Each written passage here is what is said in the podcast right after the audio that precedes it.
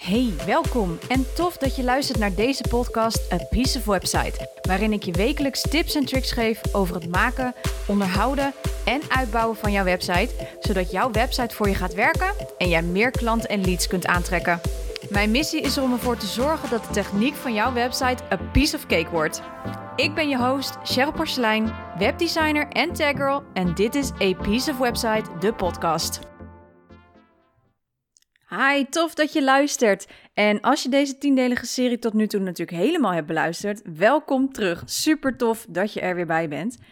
Vandaag een iets serieuzer onderwerp als ondernemer zijnde. Geen drama hoor, maar uh, no worries. Maar ik wil het vandaag hebben over de verschillende lessen die ik heb geleerd door de jaren heen. Door de beren op de weg aan te kijken, door te vallen, weer op te staan en natuurlijk ook weer door te gaan. Nou gaat het in dit geval over keuzes maken. Nu heb ik daar al eerder een podcast over opgenomen. Dat is uh, aflevering 17 over keuzes maken. maar ik wilde het toch even terughalen in, in deze tiendelige serie, omdat ik hierdoor op dit moment mijn beste jaar tot nu toe draai. En daar ben ik natuurlijk ontzettend dankbaar voor. Als je mijn serie uh, tot nu toe hebt gevolgd, dan weet je dat ik aan het MBO heb gestudeerd en daarna heb HBO heb gedaan. En tijdens het HBO een geweldige droomstage heb gevolgd in Londen. Maar het begon allemaal op het MBO met mijn bedrijf, hè, zoals ik al vertelde. Daar heb ik ook mijn why gevonden als ik er eigenlijk op terugkijk. De reden waarom ik dit bedrijf ben begonnen komt omdat ik op het MBO merkte dat ik heel snel de technische dingen oppikte. Dat merkten mijn klasgenoten ook. En uh, ja, die kwamen gewoon heel vaak bij mij met vragen. En tijdens het MBO zat ik in het nieuwe onderwijs, even tussen aanhalingstekens. En dat betekende dat ze in de opleiding um, net een nieuwe vorm, om het zo maar te noemen, van onderwijs gingen geven. Nou, grappig genoeg had ik dat ook op het HBO. Zal wel iets met de timing te zijn uh, te maken hebben. Anyhow, vanaf het tweede jaar werden de groepen ingedeeld in flexklas en in gewoon onderwijs. Nou, het gewone onderwijs had netjes een rooster, had structuur, had vaste lessen, vaste tijden, noem het maar op. Dus je wist van tevoren waar je aan toe was, hoe laat je moest beginnen, et.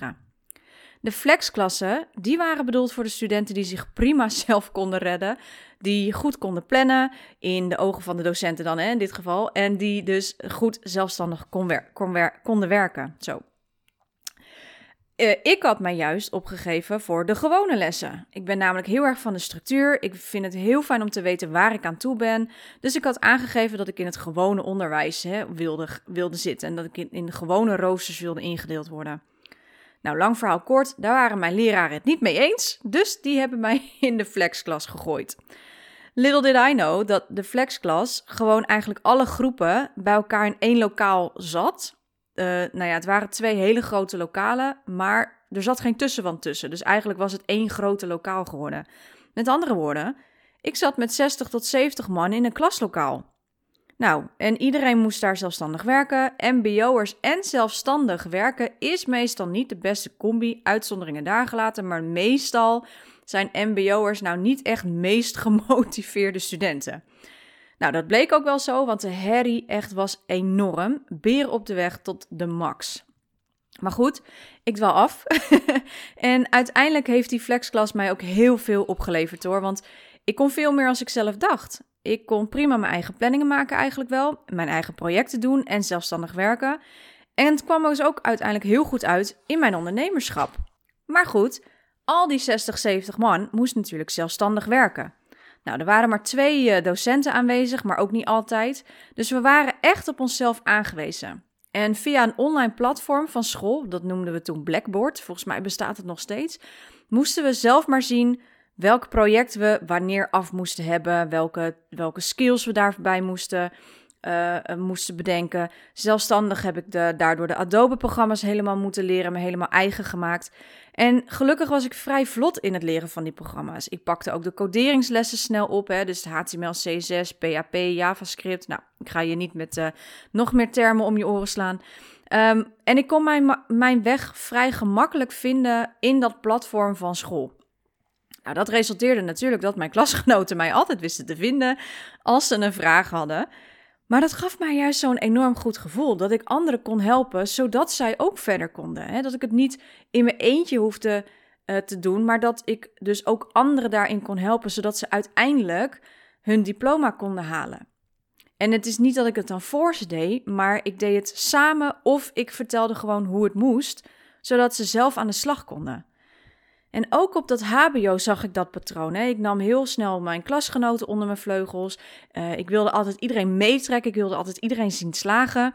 Nou, helaas gaat die vliegen natuurlijk niet altijd op. En ik kon niet voor iedereen verantwoordelijk zijn. Nou, dat is ook een hele mooie les geweest natuurlijk voor het ondernemerschap. En, um, maar ik vond het wel gewoon heel erg fijn dat ik kon helpen waar ik kon. Nou, dat bleef ook niet onopgemerkt. Ik werd vaak uitgenodigd voor panels van school, feedbackgroepen, om mijn mening en mijn visie bijvoorbeeld ergens over te geven, zodat ze het onderwijs konden verbeteren. Uh, het, vooral het HBO heeft dat heel veel gedaan. Die uh, schakelden, hadden heel veel van dat soort denktank of groepen die ze bij elkaar van studenten, zodat ze echt feedback kregen op dat onderwijs en zodat ze dus dingen konden aanpassen omdat ze echt letterlijk feedback kregen van de mensen die met de materialen die zij beschikbaar stelden uh, aan de slag gingen. En zij wilden natuurlijk, zij konden wel aannames doen, maar ze wilden van de ja, eerste rang horen natuurlijk, studenten zelf, hoe, wat en waarom en hoe vond je het en wat zou je anders doen. Dus daar werd ik heel vaak voor uitgenodigd. Dat is echt ontzettend leuk. En op die manier helpen, zodat anderen konden groeien, dat gaf voor mij de doorslag om zelfstandig te gaan ondernemen. Plus ook eigenlijk dat ik het klantcontact heel erg leuk vind. Want tijdens mijn stage in Londen uh, is het de enige stage geweest van alle stages die ik heb gelopen waar ik echt direct contact had met mijn klant. Um, terwijl, ik eh, terwijl ik maar een stagiaire was, weet je. Maar dat je mensen echt aan de telefoon hebt en dat ze blij zijn met je werk, dat ze je vragen kunnen stellen, dat de communicatie lekker verloopt. Dat, is daar, dat ze daardoor dus verder kunnen groeien. Je, je ziet ze ook groeien. Je ziet ook ze steeds meer zelfvertrouwen krijgen. En dat is waar ik het voor doe. En daarin heb ik echt heel veel keuzes moet maken, moeten maken. Um, ik begon als webdesigner en nu ben ik ook weer geëindigd tussen aanhalingstekens als webdesigner. En in die tien jaar heb ik mijzelf heel veel labeltjes proberen te geven. Ik begon natuurlijk als interaction designer, uh, via het HBO uh, visual designer en branding designer heb ik mezelf ook nog genoemd. Nou, interaction designer ben ik natuurlijk vanwege mijn MBO-opleiding. Daar heb ik ook echt mijn diploma voor. Staat ook echt interaction designer op. Uh, mijn, mijn HBO-opleiding ben ik officieel afgestudeerd als visual designer.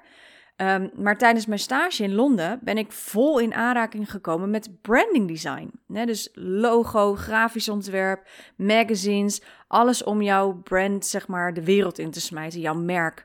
En om daar een visueel geheel van te maken. Um, mijn stagebegeleider, of ook wel mijn baas, was de creative director. Heeft hij ook talloze opleidingen vroeger voor gevolgd. Hij was echt een grafische vormgever. Hij tekende logo's en lettertypes nog met de hand. Hij leerde mij alles over branding, alles over grids, waar we dan mee werkten. Daar ga ik je nu niet mee vervelen. Over, maar ook over onze consistentie. En hij vond het fantastisch om het mij te leren. Hij zag dat ik daar echt oprecht interesse in had. En uh, dat heeft ons ook wel een speciale band opgeleverd, denk ik. En ik heb echt uh, van hem ook daarom een mega grote stapel boeken over grafisch design uh, gekregen van hem. Als dank voor mijn inzet tijdens mijn stage. Ik kon dus ook trouwens even tussendoor niet terug met het vliegtuig. Ik heb twaalf uur in de bus gezeten omdat ik twee koffers had met daarin een zooi boeken die te zwaar waren voor het vliegtuig. Had ik heel veel moeten bijbetalen. Dus ik ben met de bus vanuit Londen weer terug naar huis gegaan. Um, vanwege dus een aantal boeken die ik had gekregen. Die waren echt heel erg dik. Je moet maar eens opzoeken het boek van Saul Bass. Dat is echt een, uh, een, een Dat heeft meer dan 700 pagina's. Maar het is zo'n fantastische ontwerper. Dus nou ja, dat was even een zijtak. um, en ik wilde natuurlijk ook, ik wilde ook zo worden. Ik wilde die branding erbij doen. Want ik zag dat de combinatie van branding en websites natuurlijk perfect op elkaar aansluiten. En het eigenlijk niet, het, het een eigenlijk niet zonder het ander kan. En in 2016 ging ik dus uh, fulltime ondernemen. Nou, het eerste jaar was ik nog visual designer. Daar al merkte ik dat mensen het vrij, vrij vaag vonden wat het nou betekende. En het tweede jaar dacht ik, oké, dan doe ik web- en branding designer. Dan wordt het duidelijker misschien. Nou, hier ging ik wel een beetje op een plaats, als ik het zo moet noemen. Want branding is zo mega groot. En ik verwarde dus steeds en steeds meer. Het werd steeds moeilijker om dingen te delen, om klanten te bereiken en te krijgen ook. Want veel ondernemers weten gewoonweg, zeker niet als ze, als ze starten, wat branding nou is. Het is een, het is een heel chic woord, maar er, er is geen geen lading die dat kan dekken, zeg maar. Dus mocht je er trouwens wel meer over willen leren, dan verwijs ik je met liefde naar mijn allereerste podcastaflevering. Want toen was het nog de, deze podcast, de Web Branding Podcast. Daar ga ik zo meer over vertellen. nou, in 2019, dus vorig jaar, was ik het spoor echt helemaal bijster. Echt, mijn bedrijf liep nog wel oké hoor, maar het werd steeds moeilijker en daardoor werd het ook gewoon veel minder leuk. De projecten duurden te lang hè, om alles te doen van, van 0 tot, tot 100. Dan kon ik er maar een paar in een kwartaal helpen. En ik heb de Web Branding Academy ook opgezet. In de hoop dat men daar natuurlijk zelf kon leren. Nou, het eerste jaar ging dat ontzettend goed. Ik heb heel veel succes mee gehad. Maar ondertussen gaat dit ook weer helemaal veranderen. Want de druk, het is een membership, dus de druk om iedere maand iets te moeten leveren, dat werd mij gewoon te veel. Um, dus dat ga ik allemaal veranderen. Ben ik op dit moment, terwijl ik deze podcast opneem, uh, ben ik daar heel erg mee bezig. Dus daar heb ik wel weer heel veel zin in. Maar tot ik zelfs dus op een punt heb gestaan vorig jaar dat ik dacht, ik kap ermee. Ik stop er gewoon mee. Ik ga in loondienst. Nou, uh, dat, uh, dat was echt de wanhoop nabij bijna. Maar dankzij een prachtige visualisatie van een haptotherapeut waar ik destijds onder behandeling was, heb ik gelukkig mijn weg weer gevonden. en heb ik heel erg spijt van de uitspraak, ik stop ermee. Dus dat zal nooit gebeuren dat ik in, uh, in loondienst ga. Maar ik kwam erachter dat ik te veel deed. dat ik te veel mensen probeerde aan te spreken. Dat ik wilde laten zien dat ik een manusje van alles ben. Terwijl dat juist heel veel mensen verward. Nou, die visualisatie die gaf mij het antwoord dat ik nodig had om knopen door te hakken, om weer op te staan en weer door te gaan. En die keuze was om het onderdeel branding volledig te laten vallen het komt heel erg goed van pas in het werk wat ik doe. Um, maar de klanten waarmee ik werkte bleven constant terugkomen omdat ik technisch zo fijn ondersteun. Omdat ik veel van die technische shizzle zeg maar uit handen neem en ze zich daardoor kunnen focussen op wat voor hem belangrijk is. Nou, ook mijn coaches hebben het allemaal gezegd. Ja, je bent zo goed technisch. Maar omdat ik zo allemachtig vreselijk eigenwijs was, gooide ik steeds mijn eigen glazen in. Omdat ik het gewoon niet los wilde laten in de angst uh, dat ik niet iedereen meer kon helpen. En daar zit ook een, een mooi leerproces in. Dus hup, dat brandingstuk eruit. Focus op het tag stuk. Op dat waar ik ontzettend goed in ben. Hè, wat ik ook leuk vind. Het echt het ontwerpen en bouwen van die websites. En de technische ondersteuning die daarbij hoort. De Web Branding Podcast heb ik halverwege dit jaar dus de A Piece of Website podcast gemaakt. En de Web Branding Academy, ja, die krijgt in 2021 echt een mega makeover. Zo stay tuned uiteraard. En voor, de, voor degene die luistert die in mijn academy zitten, nou, dan weet je dat alvast wat er aankomt. dus uh, bij deze hebben jullie een primeur. Weet je, door duidelijkheid te creëren en door te blijven bij mijn specialisatie, want dat is waar ik voor ben opgeleid, wisten ondernemers mij direct te vinden ineens. dus zodra ik dat stuk branding eruit gooide, gooide, was het ineens: ik wil bij jou je website, mijn website laten maken, want ik weet nu gewoon 100% wat je doet. En um, ja, weet je, ze wisten wat er verwacht kon worden, uh, wat ik voor ze kon betekenen. En dat resulteerde dat ik nu, 2020, mijn allerbeste omzetjaar ooit draai, ondanks dat er een coronacrisis speelt. Nou, de lessen hieruit, het zijn er veel, want het is natuurlijk tien jaar ervaring en uh, vijf jaar fulltime uh, ervaring. Um, weet je, accepteer die beren op je weg. Dat is oké, want die zullen je uiteindelijk sterker maken dan, uh, hè, en, en je de skills geven die je dus eerst niet had. Door, door vaak op je plaat te gaan en te leren van je fouten, val, val je en sta je ook weer op. Mijn fout tussen aanhalingstekens was te veel willen. En te veel willen aanbieden om te veel mensen te willen helpen. Nou ja, mijn derde les hieruit. De specialisatie kan je echt goud opleveren. Niet goud in de zin van geld, al helpt dat wel natuurlijk, want daardoor creëer je duidelijkheid. Maar goud in de zin van je klanten. Je krijgt je ideale klanten naar je toe. Je doet wat je leuk vindt. Je bent duidelijk, je bent consistent. Noem het maar op. Dat is voor mij het goud. Een inspiratiebron van mij heeft daar een heel mooi uitspraak uh, voor. Dat is uh, Igor Beuker. En die zegt: Go big, go niche or go home. en een niche kiezen, dat helpt je echt te positioneren. Het helpt je duidelijkheid te creëren. En het helpt je ook te focussen op een specifieke doelgroep. En vanuit daaruit, die doelgroep, is het namelijk: uh, vind je je ideale klant. En dat is veel gemakkelijker om tegen één persoon te praten dan tegen een hele groep. Ja, deze tien jaar en vooral de afgelopen bijna vijf jaar fulltime ondernemen zijn echt voor mij enorme lessen geweest. Ik ben hier ook echt, merk ik, heel. Sinds ik fulltime ben gegaan, is de groeicurve natuurlijk veel sneller gegaan. Omdat ik echt op mezelf was aangewezen. En ik heb natuurlijk heel veel coachtrajecten gedaan. En veel geleerd en veel gedaan. Um, het zijn gewoon hele, hele toffe, mooie lessen geweest. En enorme lessen ook. En weet je wat het mooiste is? Ik ben zo benieuwd wat ik nog ga leren de komende 10, 20, 30, 40 jaar. Ik ben echt een persoon die nooit is uitgeleerd. Ik vind het leren echt het leukste wat er is. Maar goed, uh, getuigt wel dat je dus keuzes moet maken. En ik denk dat de mooiste les die ik tot nu toe heb geleerd is dat ik echt mag vertrouwen op mijn instinct, op mijn intuïtie.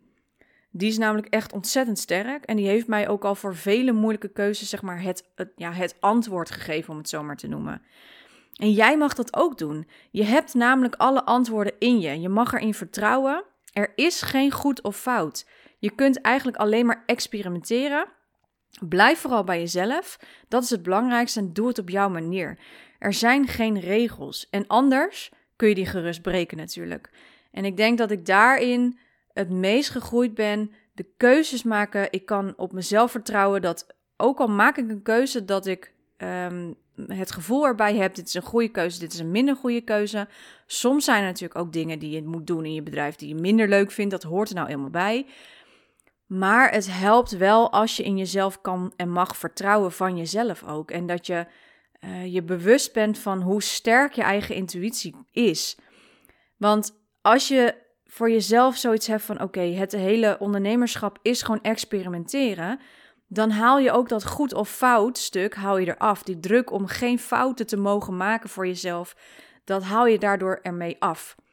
Uh, ik heb in 2017 heb ik B-School gedaan van Marie Forleo en die zegt ook altijd: it's progress, not perfection. Weet je, uh, ga er gewoon voor, ga lekker doen en, en, en um, schaaf het steeds bij. Schaaf elke keer bij. Experimenteer Leer daarvan, analyseer, reflecteer, whatever, evalueer en um, schaaf het bij.